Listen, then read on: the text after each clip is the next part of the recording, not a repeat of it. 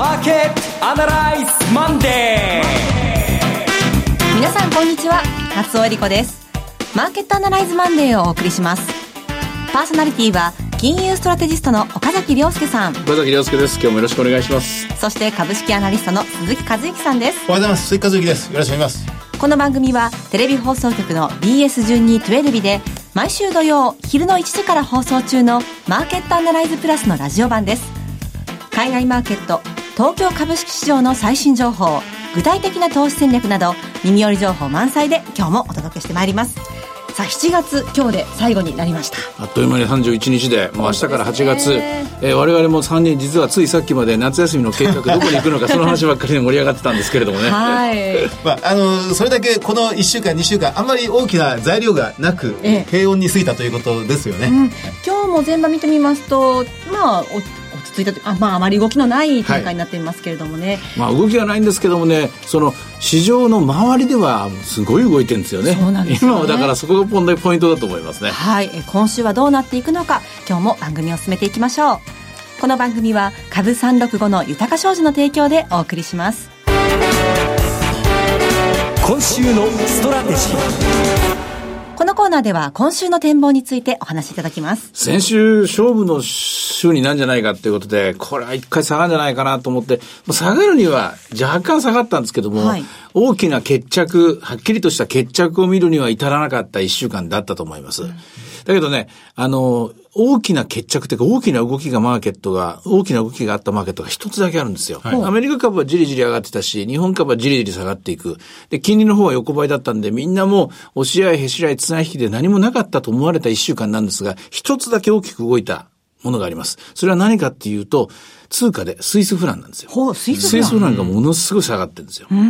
で、要するに急落したというやつです。なぜスイスフランが急落したかっていうのは短時間の間に詳しく説明する時間はあんまないんですけれども、一つ言えることは反対側にあるユーロが買われたということ、ユーロが買われたというのはこれはヨーロッパの金利ですね、上がっていく、いよいよ本当の意味でのヨーロッパの金融緩和自体が終わるということを示唆している、で、金曜日に大きく動いたんで1日の変動かと思いきや、やはり6月ぐらいからですね、終わりぐらいからじわじわ動いて、7月1ヶ月かけてぐんとですね、そうですね、どれぐらい上がったのかな、1.2 までは行ってない、1.13 ぐらいは行ったかな、1.1 から 1.3 ぐらいは行ったのかな、1.1 から 1.10 から 1.13 だったかな、ちょっと細かい数字は今手元に残ってないですけど、お手元でもしもチャートとか見れる機能があったら、スイスフランの動きを対ドルでも対ユーロでも、特に対ユーロですね、そして対円でも見てもらうと大きく動いているのがわかります、示唆してる人とか非常に大きい。で、スイスフランが売られるってことは本来、リスクオフの、双子といえば、リスクオフのツイン通貨といえばですね、スイスフランと円なんで、円も売られていいはずなんですよ。でもその動きはどうでしょうね。結局だからスイスフランとユーロという、欧州大陸の中での大小のコンビ、一方で太平洋を挟んでの大小のコンビ、ドルと円でいうと、ここはやっぱり大きな動きがなかったのは、アメリカの金利はもう引き上げられて、始まってですね、もうじき2年が経って、もうこの辺で一旦止まんのかな。バランスシートの縮小はあるんだけれども、あってももうこれ以上の牽引力がドルにはないのかな、みたいなところにいるんでしょうね。それに比べるとヨーロッパの方はこれからというので、まだフレッシュな力を持っている。で、そのフレッシュな力を持っている通貨が引っ張って、ユーロが、スイスに対してすごく強くなり、スイスが売られていくという、こういう展開だったんだと思います。じゃあそのスイスフラン急落しましたが、その流れというのはしばらく変わりそうにないということでしょうか。変わりそうにないでしょう。ECB の理事会、次は9月の確か9日でしたっけね。それぐらいまで、ほとんどの人がですね、ユーロはちょっと割高なところまで来ているみたいな。ユーロ円でいくと130円、ちょっとこの辺抜いていく、スイス抜いていくの難しいんじゃないかな、なんていう見方をしている人が多いんですが、だけどこのヨーロッパの金融緩和の時代の終わりというこのテーマってとてもフレッシュですからね、まだ新しいニュースなんで、なかなか簡単にはですね、ユーロ安円高の方向にはいかないと、ユーロ高円安の方向がしばらく続く。これは日本株にとってはいい話です。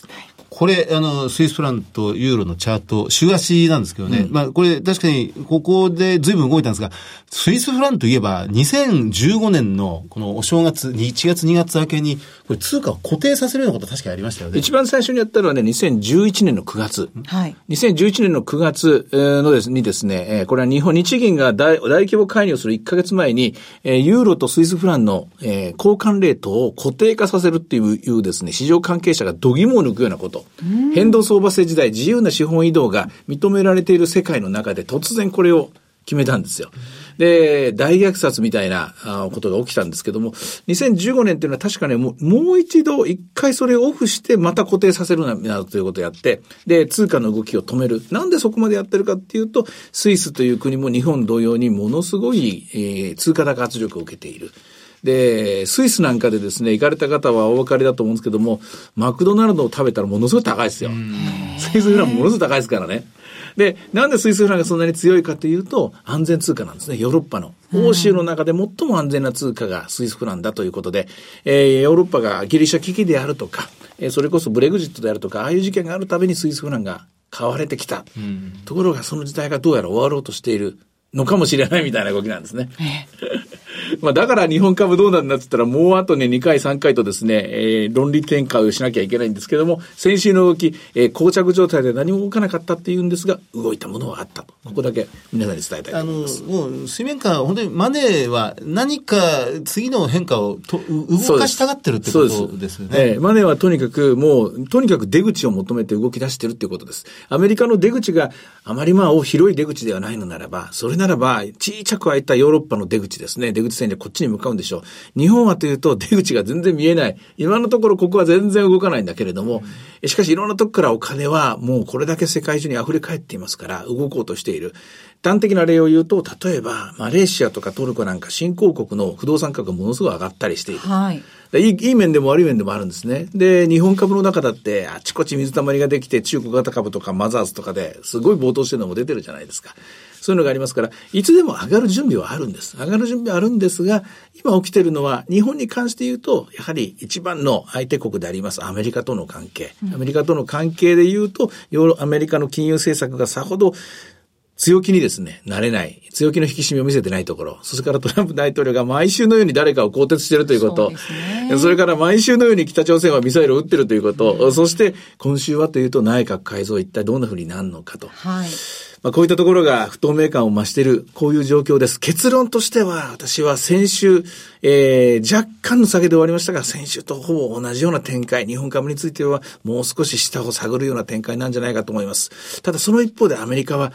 これは逆でしたね。上の方にじりじりまだ動いています。はっきりとアメリカ株がもうこれがピークを打ったっていう兆しはちょっと見えなかったんですが、あともう一つ、日米ともにボラティリティはそこを打ったんじゃないかと思いますね。そうですか。インプライドボラティリティはコツンときた感じが私は、しています。これはアメリカのマーケットで一時期 8% ぐらいまでですね、ビックス指数、恐怖指数下がったんですが、直近はまた 10% 台まで戻っています。日本はというとまた14まで戻ってきていますから、ひょっとするとコツンときたのかなというところ、これも今週見ておかなきゃいけない大事な指標だと思います。大きく変動したって言えば、下がってるっていう、スイスフランが今下がってるという、もう一つ下がってるのは、ドイツの株がじわじわ下がってるんですね。世界同時株高のように一見見えるんですが、先に上げていたドイツが、なぜかヨーロッパの中で株だけ下がってるという状況です。金利が上がってるっていうせいもある。金利が上がっている。で、ユーロが強くなっている。で、自動車株が下がってるから、一応これ、1、2、3で論理構成ができてる。で、もう一個、確かカルテルの話が。ドイツ車5社、ドイツのすべてですよね、これが確かにディーゼル燃費規制に関してカルテルを結んでたと。だから八方塞がりの状況なんで、売られべくして売れたということなんですが、しかしそれはそれで持続性があるのかどうか。だからもっともっと金利が上がっていくのか、もっともっと色が強くなっていくのか、だとすれば一旦のピークはつけたのかもしれないと、こう考えていい展開でしょうね。これもまた今週しっかりと見ておかなきゃいけないテーマの一つですね。日経平均はどうなんでしょうね。もうほとんど動かないような状況なんですけれども、ヨーロッパの方で風穴が開いた。その時に日経平均はこれからどう動いていくんでしょうか。日本はというともうずっと金融緩和を続けていて、で債券市場安全資産にはもうリターンがもう何もない世界ですから、リスク資産におけるリスクっていうのは何にもなきゃないはずなんですよ。ですからそれこそ株式市場関係者が言うように、貯蓄から投資A の時代へと、安全資産というか元本確保商品からですねリスク商品へといつ行ってもいいんですが、一つだけもう消そうと思っても消せないリスクが残っていて、それが為替なんですよね、日本の場合は。はい、で、為替といってもよく見るとドル円とユーロ円とやっぱ違う動きをしていて、ドル円の方は円高リスクといいますか、120円の方向よりも110円割の方向の方が動きやすい展開になっていると。ただその一方でユーロの方は130円超えの展開がやりやすくなっていると。日経平均株価は全体で言うとドルとユーロだったらドルの影響の方が受けやすい。はい、ですから、全体を表す指数トピックスや日経は下方向に入りやすい。しかし企業によっては欧州へのエクスポージャー、欧州向けの仕事が多いグループもありますからね、これはプラスですよね。この辺のところを見極めで、やはり個別銘柄で買いの方は対応し、全体的には売りの方で対応するっていう、そういう一週間になるように思います。なるほど。まあ、本当に難しい相場環境がずっとこう続いてるんですけどね。普通、ファンドマネージャーはこれ夏休み、よく8月お休みを長期バカンスを取ってしまうって、よくこう、まあ外野は言うんですけど、本当にあれ取るもんなんですか？ヨーロッパのファンドマネージャーは間違いなく取れますね。もう年明けた時に大体休み取ってるっていうか、計画立ててますね。だけど、日本人のファンドマネージャーっていうのはそうでもないです。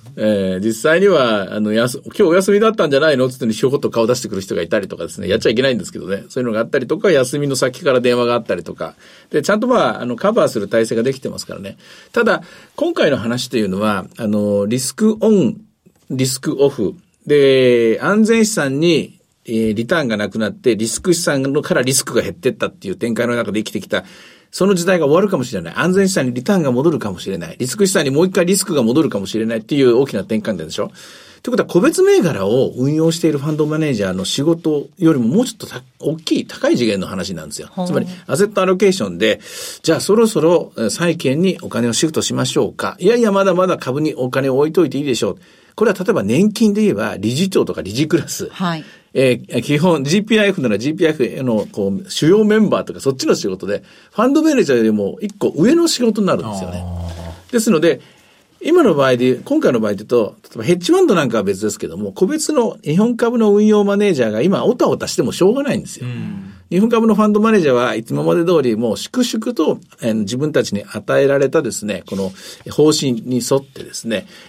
それに合わせて、例えば中小型株のファンドマネージャーはいい銘柄を探す。大型株のファンドマネージャーはいい銘柄、セクターとかいろいろ考える、業績を考える、こういう時代です。それよりも上のアセットアロケーションとか CIO とか、年金の理事局、事務局とか、そっちの方が、頭を抱えている8月になると思います。そのあたりの人たちがいよいよ変化するかどうかというところに今来てるわけですね。そうです。だから、ヘッジファンドの動きを見るよりも、カルパスの動きとかね、ノージバンクの動きを見るとか、こっちの方が大事なんです、ね。カルパスっていうのは、カリフォルニア州の退職金基金の年金の人たちの、資産配分の変更。例えば、ノルウェーの、ノルジェバンクっていうのはノルウェー銀行で、要は北海油田から、張り当てて、どんどんお金がジャブジャブ大きくお金を持って、で、国家として資金運用してるんですけどね。このお金が7割ぐらい日本、株を持ってたんですけども、この少し減らしてくるかどうかとか。で、もっと言うと、細かいこと言うと、アメリカの、アメリカのそのサラリーマンたちがずっと運用している 401K というお金がありますけども、彼らが、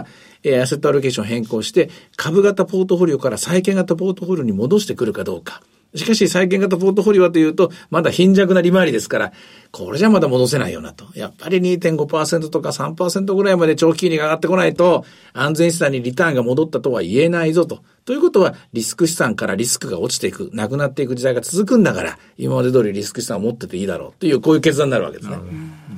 もしかしたらこれから数ヶ月で、この世界的にそれぞれの金融資産のポートフォリオのチェンジが行われる。おそらく8月9月で、もう9月に、大事な先週1週間の一番重要なテーマは、どうやら9月にアメリカのバランスシートの縮小始まるということですよね。で、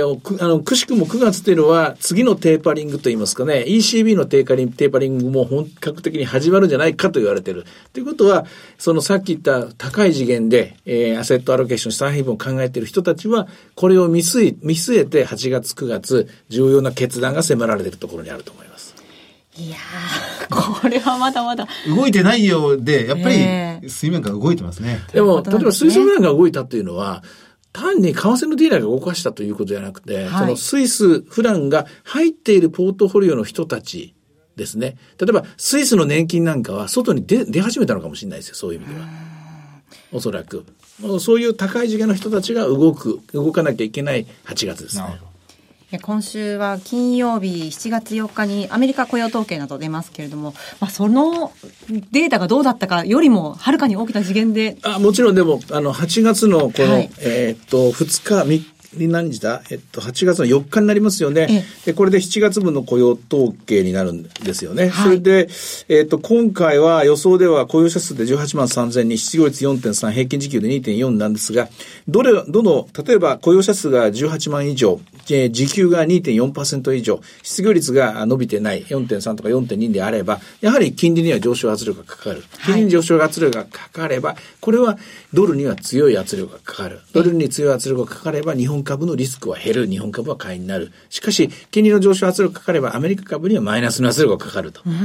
でもう今のポイントはですね、こういうのを一個ずつこなしていくしかないところだと思います、はい。でこの雇用統計はだいたい今その2日前にADP 統計っていうのが出ますからね、そちらの方で前哨戦といいます第1ラウンドはもう動きますので、それと第2ラウンドは ISM の製造業が出ますのでね、この辺のところ今週もまた面白い1週間になりそうですよ。はいでは株365の動き見てみましょうか。現在 19,941 円、今日は高値は982円、これは寄り付きが高値だったんですね。その後909円まで、落ちて、そして現在メータ 19,941 円ということで、どうでしょうね、5番の日経日銀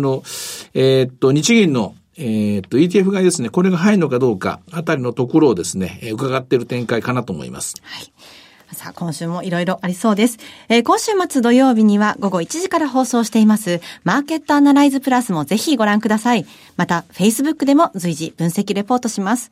以上、今週のストラテジーでした。マーケットアナライズマンデー。それではここで株365の豊商事からのセミナー情報をお伝えします。今週土曜日の開催のセミナーです。ニューヨークダウ上場記念特別セミナー in 札幌、8月5日土曜日12時半会場、午後1時開演です。第1部は大倉隆さんと大橋弘子さんの為替セミナー、本音で言わせてライブ。お二人による特別セッション、ニューヨークダウもついに上場、今注目のクリック株365の魅力とはが開催されます。そして第2部では岡崎さんによるセミナー、新時代の投資戦略がございます。会場は TKP ガーデンシティアパホテル札幌エメラルドです。ご応募は豊商事札幌支店。フリーコール 0120-191-365 0120-191-365。受付時間は土日祝日を除く9時から午後7時です。株式と為替の両方のお話が聞けるセミナーです。札幌だけでなく北海道の皆さん、ふるってご応募ください。続きまして毎週土曜日午後1時から放映中の BS12 トゥエルビマーケットアナライズプラスからのセミナー情報です。次回は今年度初めて東京での開催です。題してリアルマーケットアナライズ 2017 in 東京、9月2日土曜日、会場は東京メトロ霞ヶ関駅、虎ノ門駅、都営三田線内幸町が最寄りになります飯野ホールです。さて今回はどんなセミナーになりそうでしょうか。これアクセスすごく良くて、すごいいいホールなんですよね、ゲストまだ決まってないですよね東京で少し大きめのセミナーですから、やっぱりゲストの方にぜひお越しいただいて賑やかになりたいですね。賑やかプラス、これさっきも言いましたけども、9月っていうのはほとんどこの大きな次元での資産配分が決定される、その、はい、クライマックスの月ですからね、ちょっと私たちも心して、これに臨まなきゃいけないですね。いや、肝になってきそうですね。肝になってくるっていう感じでしょうね。はい。9月2日土曜日、東京です。BS12 トゥエルビのマーケットアナライズプラスのホームページよりご応募できます。リアルマーケットアナライズの応募フォームにご記入いただくか、お電話でご応募ください。電話番号は 0120-953-255 0120-953-255 です。通話料無料、自動音声応答サービスにて24時間ご応募を受けたまっております。くれぐれもおかけ間違いのないようにお願いいたします。また、応募はお一人様1回限りでお願いします。個人で複数応募いただいても無効となりますのでご了承ください。締め切りは8月21日月曜日です。最後はテレビ番組のお知らせです。いつでも無料の放送局 BS12 トゥエルビでは明日8月1日夕方6時から BS12 プロ野球中継千葉ロッテマリーンズ対北海道日本ハムファイターズ戦を放送します。ペナントレースも熾烈を極める中、勝利を確実にもぎ取りたい両チームの熱い戦いをお見逃しなく。BS12 ではこれからもパリーグ戦をたっぷり放送します。お楽しみに。チャンネルの見方がわからない方は、視聴者相談センターへお電話ください。オペレーターが視聴方法をわかりやすくお教えします。03-5468-2122。03-5468-2122。BS12 トゥエルビ視聴者相談センターまで。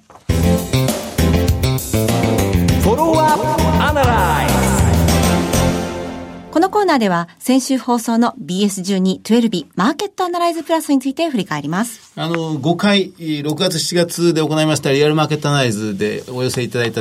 ご質問にもうずっと私たちがお答えするという内容でしたが、はい、まさにズバリ確信をつくような形でアメリカの政策金利は上がってるのになぜアメリカの長期金利は上がらないんですかというご質問がストレートにど真ん中にいただきましたね。そうですね。で、開き直った答えなんですけど、いやいや、上がるからっていつも上がるわけじゃないんだよと、過去を見てくださいみたいなことで答えたんですけど。もともと関係ないですからっていうような、そういう結論だったので、ちょっとびっくりしてしまったんですけど。そうそうバイパスがあって、そこにはまあ難しい言葉で言うとですね、はい、タームストラクチャーとかいろんな理屈があるんですが、要は1年、簡単に言えばこんな感じですよ。1年先の合格を信じて受験勉強しますか？10年先の合格を信じてずっと10年間勉強できますか？難しいでしょ。辛いです。難しいでしょ。例えば、おやつを食べるのに宿題をしてからですというのと、で、もうさ、おやつ食べたいから先食べちゃいましたって言って、宿題忘れましたって、ちょっと例え悪いかもしれないけど、消費と貯蓄って大体そういうもんなんですよ。で、投資っていうのは10年先のものを目指してリスクを取りに行くっていうわけですけども、お金を貸す方、はですね、結局10年間他にそのお金使えないわけですから、はい、それなりにいろんな吟味をして本当にこの人は成功するのかなとかですね、いろんなことをやってそして10年先の金利、10年先のキャッシュフローの受給なんですよね。でも、フェデラルファンドレートは明日の金利ですから、はい、明日金を出入りするっていうだけなんで、これ大した問題がない。で、先に結論を言ったんですけれども、フェデラルファンドレートの 1% の上昇は、10年もの国債利回りの 0.25% の上昇に匹敵する。だから、やっぱり10年もの国債利回りの上昇がすごい重要なんだと。うん、という結論なんですよね。それだけインパクトがあるってことなんですよね。うん、やっぱり、短期金利と長期金利は基本的に違うんだと。繋がってるんですよ。1年、2年、3年とか一個一個橋はかかってるんだけども、1年と10年をボーンと比較すれば、それは、深い溝があるみたいな、そういう世界なんですね。それから夏枯れと言われますが本当に夏枯れるんでしょうかっていう話もありましたね。経済はやっぱりダウンするんですけどね、本当に株価がそうなるかどうかっていうのはやっぱりね、もうこれ本当にそれこそ人工知能が欲しいですよ。彼にやってほしいって感じですね、ああいう計算を。でもね、毎年なすっていろんな出来事がありますから、はい、やっぱり我々の仕事としてはその出来事をこれをつぶさに分析してそのさらに一歩先をちょっとでもいいから読んでいく、ここに限ると思いますね、はい、今週で言いますと内閣改造の様子、はい、それから雇用統計も見ていきたいというところですね。この2つでしょうね。はい。さてマーケットアナライズマンデー、そろそろお別れの時間です。ここまでのお話は岡崎亮介と鈴木和之とそして松尾恵理子でお送りしました。それでは今日はこの辺で失礼いたします。さよなら。この番組は株365の豊か商事の提供でお送りしました。